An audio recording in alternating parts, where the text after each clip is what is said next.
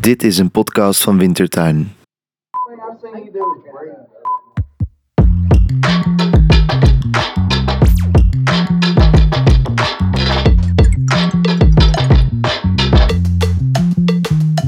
De staat van het verhaal. Hallo, goedemiddag. Hey, ik ben Selm. Ik had nog één keer zeggen, geweldig dat jullie hier zijn. Buiten schijnt de zon, maar hier hebben we kaarslicht. Dat is ook leuk. We hebben twee jaar binnen gezeten en dan gaan we dit doen. Um, we gaan gelijk doorpakken. We gaan naar de staat van het verhaal. Dat is een project van uh, Hanna Chris Lomans en van Smita James. Het zijn beide schrijvers en programmamakers, maar voor de gelegenheid, voor dit project, gaan ze aan de kant en maken ze ruimte voor het verhaal van anderen. Voor onvergetelijke verhalen, verhalen die eigenlijk te weinig aan bod komen, die we te weinig horen. Voilà. Die verhalen verzamelen zij. Dat zijn podcasts, die kunnen jullie uh, beluisteren op de Wintertuin podcast, uh, applicatie of, uh, of, of, de verschillende kanalen waar je het kan beluisteren. En die kunnen ook gelezen worden op de website op staatvanhetverhaal.nl.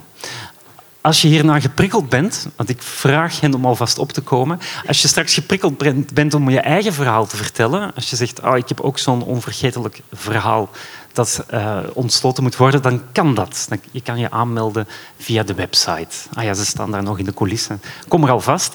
En ze hebben vandaag hebben ze voor jullie Raoul de Jong. Die staat ook nog daar. Voilà, gaan jullie maar al in positie. Raoul de Jong die heeft een onvergetelijk boek dan weer geschreven, Jaguar Man. Maar hij gaat het over iets anders hebben, denk ik. Ik ben heel benieuwd naar welk verhaal hij zo met jullie zal delen.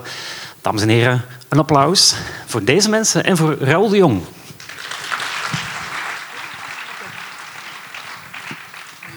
Hallo, Hallo. lieve mensen. Mijn Hallo, is nog een beetje kort. zijn jullie er? Ja, goedemiddag. Ik ben Smita James. En ik ben Hanna Chris Lomans. En welkom bij de Staat van het Verhaal. Een plaats voor onvergetelijke verhalen. Wij verzamelen verhalen die uh, een podium verdienen. Omdat we als mens, maar ook zeker als maatschappij, niet compleet zijn zonder deze te kennen. Ja, uh, en de Staat van het Verhaal is een podcast. Dus uh, dit is bij deze een live podcastopname geworden. Dan weten jullie dat ook. Ja, want wij hebben de afgelopen twee jaar um, verhalen verzameld. En um, waarin, waarvan wij vonden dat, we, dat alle mensen deze moeten kennen. Um, we hebben het gehad over het leven met een beperkt energieniveau. Over klimaatverandering en dekolonisatie. Over complete oorlogen die er zijn gevoerd over, ja ja, vogelpoep. Ja, en uh, nu gaan we iets heel anders doen. Um, en het is ook tegelijkertijd ook wel een bijzonder moment voor ons, omdat dit voor ons de laatste aflevering is die we gaan maken van de Staat van het Verhaal. Oh. oh. En uh, we zijn heel blij dat we uh, als laatste gast een heel bijzonder iemand hebben kunnen uitnodigen, namelijk de schrijver Raoul de Jong. Uh, Raoul schreef onder andere voor Vrij Nederland, het Parool en NRC Handelsblad en publiceerde acht boeken ondertussen. Uh, voor zijn debuut ontving hij de Dick Scherpenzeelprijs. In 2013 verscheen De Grootsheid van het Al. Dat werd onderscheiden met het beste Rotterdamse boek. En een eervolle vermelding kreeg voor het Bob Denzel Prijs. Uh, zijn boek Jaguarman, dat uh, Sam ook al noemde, uh, werd genomineerd voor de Libres Literatuurprijs, de European Union, Euro, Euro, Euro, European Union Prize for Literature, de Boekman Literatuurprijs en de Bone. Uh, en deze maand is net zijn nieuwste boek uitgekomen. Yeah. Yes. Wij vroegen Raoul, zoals we alle gasten vragen, uh, naar het belang van verhalen vertellen. En um, vroegen hem ook naar welk verhaal vind jij dat de mensen moeten kennen? Daar kon hij geen één antwoord op geven. Daarom heeft hij een heel mooi stapeltje mee. Raoul, neem ons mee op jouw reis. Oké. Okay. Give it up voor Raoul. Dankjewel. Uh, ja, nee, um, ik ging vanochtend dus uh, op het allerlaatste moment, zo, zoals ik dat nog steeds doe, net als op de middelbare school, uh, bedenken wat ik uh, wilde gaan vertellen. En ja, de vraag was eigenlijk of ik uh, over één, één boek iets meer wilde vertellen. waarvan ik vind dat het te weinig aandacht heeft gekregen of meer lezers verdient. Um, ja, en ik vond dat echt heel moeilijk om, om, om één boek te kiezen. er zijn wat mij betreft heel veel boeken die meer aandacht verdienen. Ehm, en eigenlijk juist de boeken die niemand kent, heb ik geleerd in de afgelopen jaren, eh, zijn vaak ehm, ja, de meest interessante boeken. Het zijn boeken die op de een of andere manier gevaarlijk zijn. Daarom kennen we ze niet. Omdat we ja, de kracht hebben om ons eh, groter te maken. En omdat ze ons aansporen vaak om, om verzet te plegen. En dingen niet zomaar te accepteren zoals ze zijn. Uh, ja, dus ik heb een hele stapel uit mijn kast getrokken vanochtend. Het is niet een soort leuk theatraal dingetje. Dit is gewoon omdat ik een chaos ben en alles op het laatste moment doe. Eigenlijk. Uh, hopelijk gaan we dadelijk nog meer praten over deze boeken. Uh, maar ik dacht, oké, misschien is het goed om te beginnen met uh, een stuk uit mijn boek Jaguarman. Dat voor mij eigenlijk gaat over ehm, nou ja, waarom het belangrijk is om dit soort verhalen te lezen. En, en hoe ik ooit voor het eerst, zeven jaar geleden, uh, ben gaan zoeken naar dit soort verhalen. Nadat ik mijn Surinaamse vader voor het eerst ontmoette. En ik me ben uh, gaan verdiepen in de Surinaamse geschiedenis. Ik vond uit hoe verschrikkelijk die geschiedenis was. Maar ik dacht ook, ja, ik leef wel. En uh, dus op de een of andere manier zijn mensen erin geslaagd om mij dit leven door te geven.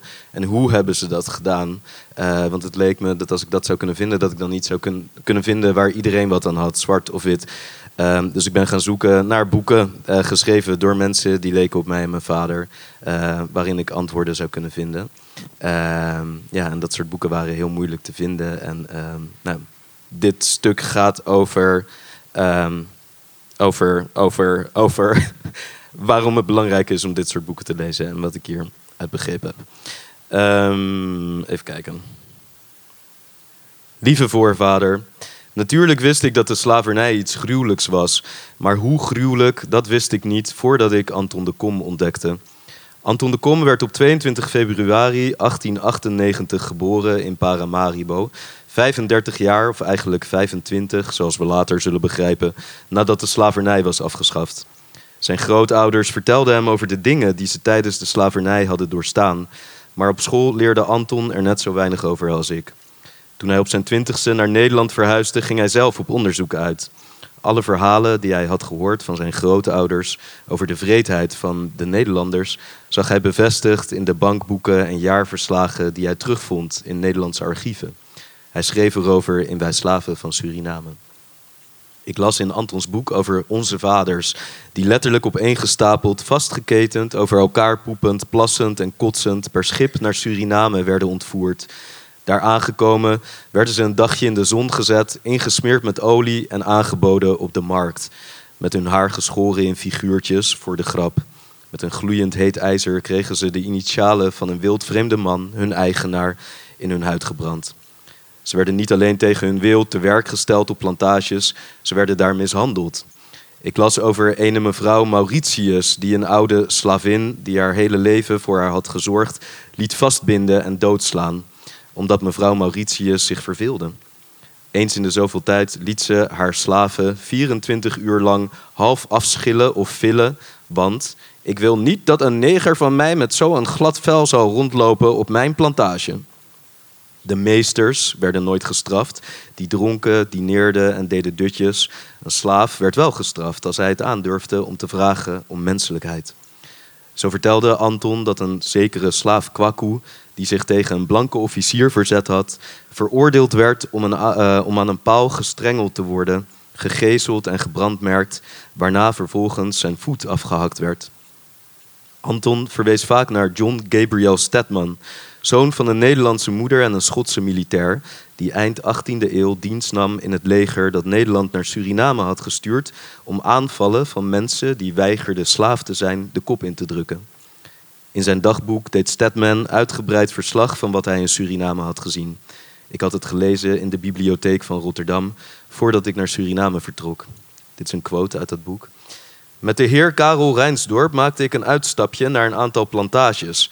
Hij roeide me in zijn schuit naar vijf mooie koffieplantages en één suikerplantage. Ze lagen aan de Matapika-kreek, de Paramarika-kreek en de Warapa-kreek.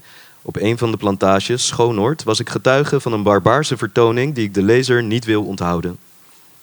Het slachtoffer was een goed uitziende, oudere zwarte man die veroordeeld was tot honderd zweepslagen. Tijdens de uitvoering van de straf door twee helpers haalde hij een mes tevoorschijn, waarmee hij de opzichter die hem deze straf had opgelegd wilde neersteken. Dat lukte niet, waarop hij het mes in zijn eigen ingewanden stak en het een aantal keer heen en weer haalde tot hij neerviel voor de voeten van de opzichter.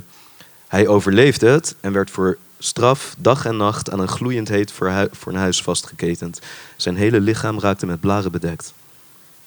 Jaguarman. Ik schrijf uh, dit boek als een brief aan een van mijn voorvaders die de kracht zou hebben gehad om zichzelf in een jaguar te veranderen. Jaguarman, ik kreeg tranen in mijn ogen toen ik dit overtypte.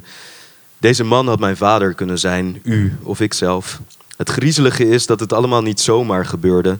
Zoals de concentratiekampen van de Tweede Wereldoorlog niet hadden kunnen bestaan als iemand ze niet eerst achter een tekentafel had ontworpen, zo was ook deze hel iets waarvan tevoren over na was gedacht.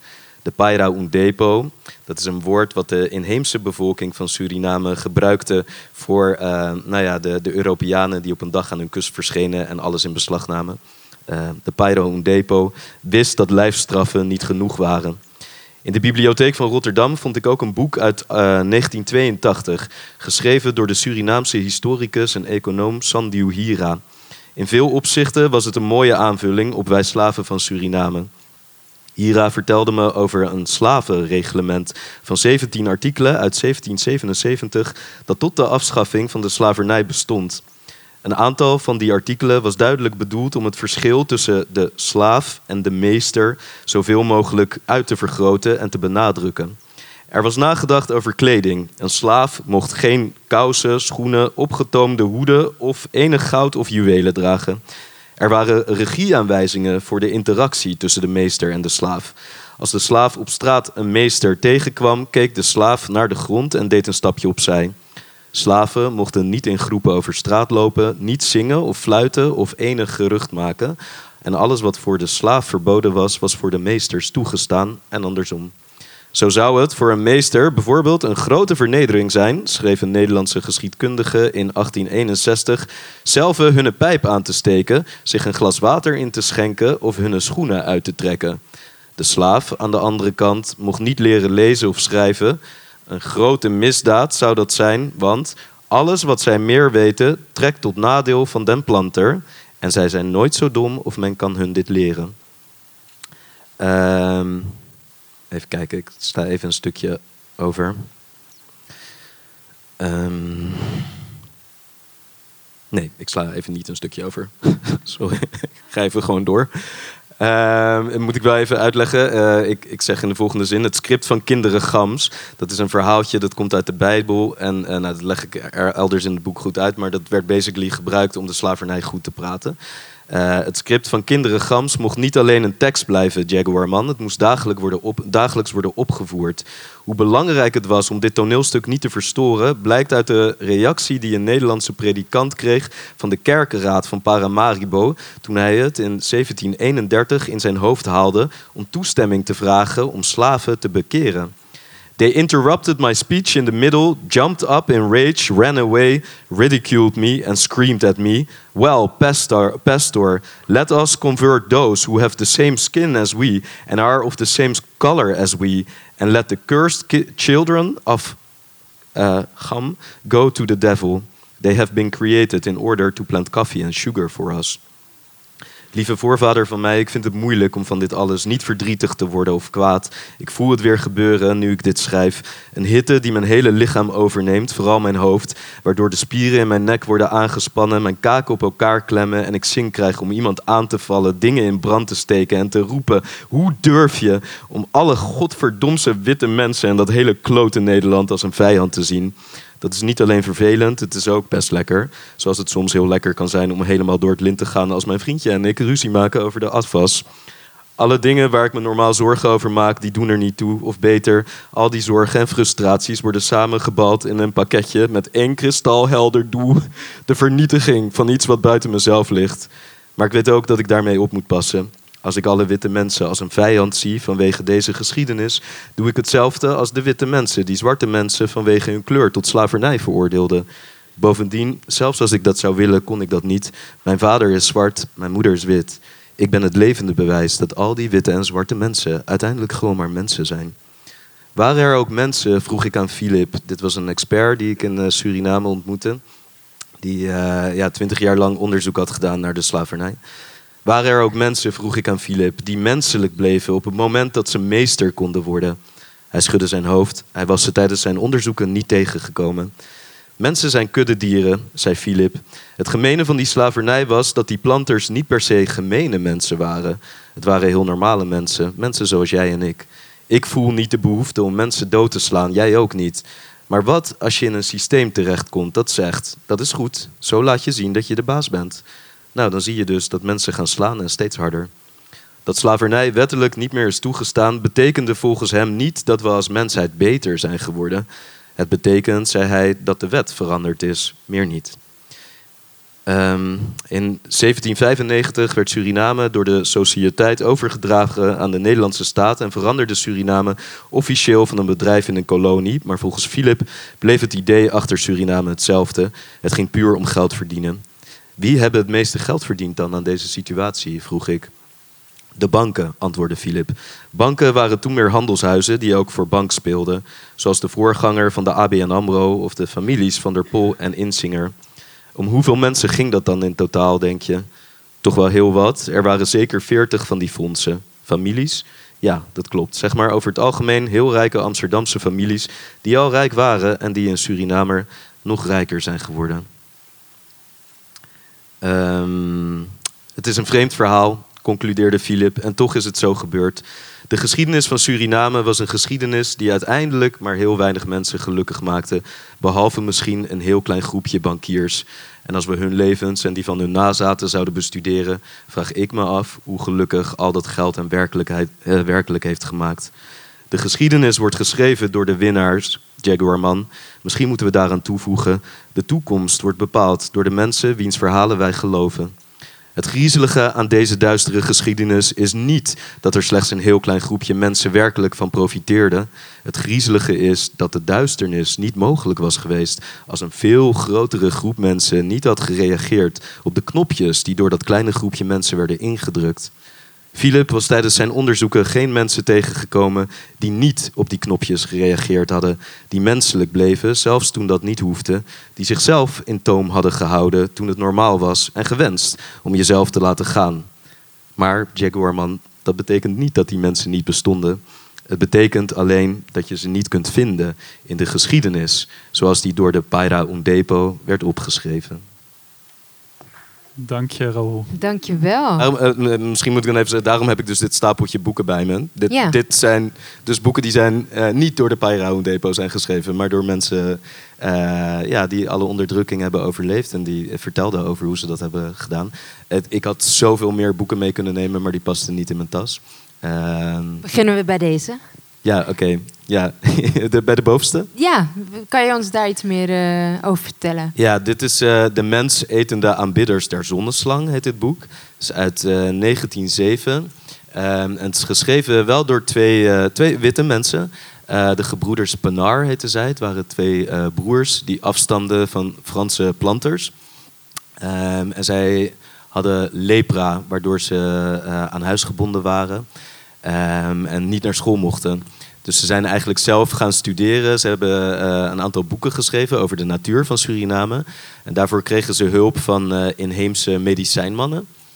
Eh, ja, en op een gegeven moment raakten ze meer geïnteresseerd in die inheemse medicijnmannen dan in de vogels en alle natuurinformatie.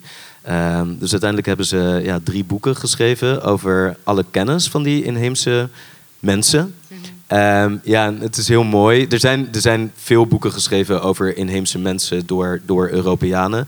Maar eh, bijna altijd gaat het dan over hoe naïef die mensen zijn, of hoe Ja. kinderlijk, hoe kwaadaardig. En die gebroeders Panar die doen ja, iets heel anders. Die zeggen in hun in, eh, inleiding eigenlijk: als je kijkt naar wat onze cultuur met de wereld heeft gedaan, dan is het toch niet heel moeilijk om te zien dat er misschien ruimte is voor verbetering. En eh, volgens mij, volgens ons, weten deze mensen van alles waar wij dingen van kunnen leren. Ja. En die drie boeken gaan daarover. Ja. Maakt dat ook dat wij als maatschappij, als wereld het nodig hebben om deze boeken te leren kennen? Ik denk het zeker, ja, vanwege zoveel redenen. A, is het gewoon leuk dat er allemaal dingen zijn die je nog niet kende. Op een gegeven moment, ik bedoel, ik hou ook van Jan Wolkers en Remco Kampert. En al die schrijvers heb ik ook gelezen en daar werd ik ook blij van. Maar op een gegeven moment heb je dat wel gehad. En nou, het is zo leuk dat er gewoon nog een heel universum is van, van andere schrijvers. Dat A. B, denk ik ook, als je kijkt naar hoe het gaat met de wereld. Ja, eigenlijk wat die gebroeders Penar zeggen. Dan is het niet heel moeilijk om te zien dat er, dat er ruimte is voor verbetering. Eh, als we doorgaan zoals we nu doorgaan, dan, dan, dan vernietigen we onszelf. Waarschijnlijk, en dat weten we inmiddels allemaal. Ehm, ja, en mijn ervaring is dat je in deze boeken alternatieven kunt vinden. ehm, andere verhalen over wat het betekent om een mens te zijn. eh, en andere verhalen over de natuur en de rol van de natuur in ons leven. En, ja. En wat heeft dat eh, voor jou... Je hebt, bent er echt diep ingedoken in dat onderzoek. Wat heeft Ja. dat voor jou betekend als schrijver? Ja. Als schrijver? Ehm, even kijken. Bam. Yes. Ja, heel veel, denk ik. Ehm, Oké, ja, dit is ook een beetje... Het is nu alsof je zeg maar een kwartje erin gooit. En ik heb hier een standaard antwoord op. maar ik zat nu te denken, ja, misschien heb ik er ook een ander antwoord op. Maar het antwoord wat ik altijd geef is eigenlijk... Hoe, hoe ik in de wereld sta, daar werd vaak in deze wereld over gezegd dat het een beetje naïef is. Eh, ik geloof bijvoorbeeld heel erg dat, ehm, ehm, ja, dat de natuur leeft, dat de wereld om ons heen leeft en dat ik, dat ik niet in het centrum van alles sta. Ehm, en dat de planeet, het universum, whatever, dat het, mij goed is gezind. En als, ik, als, je, als je weet hoe je om je heen moet kijken en luisteren, en dan, dan zie je tekens ehm, ehm, ja, die, die je aangeven welke, welke weg je moet gaan. En mijn ervaring is dat het altijd een goed idee is om die tekens te volgen. Nou, dat is iets waarover hier altijd werd gezegd dat dat naïef is en dat je zo niet in het leven moet staan.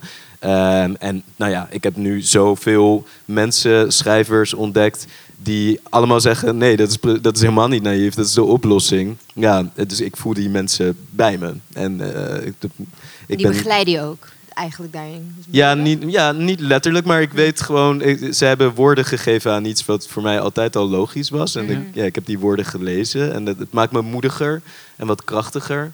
om ja, gewoon te zeggen wat ik geloof en vind en denk. Ja. Je zei Zo, net ja. al, eh, de toekomst wordt bepaald door de mensen wiens verhalen wij geloven.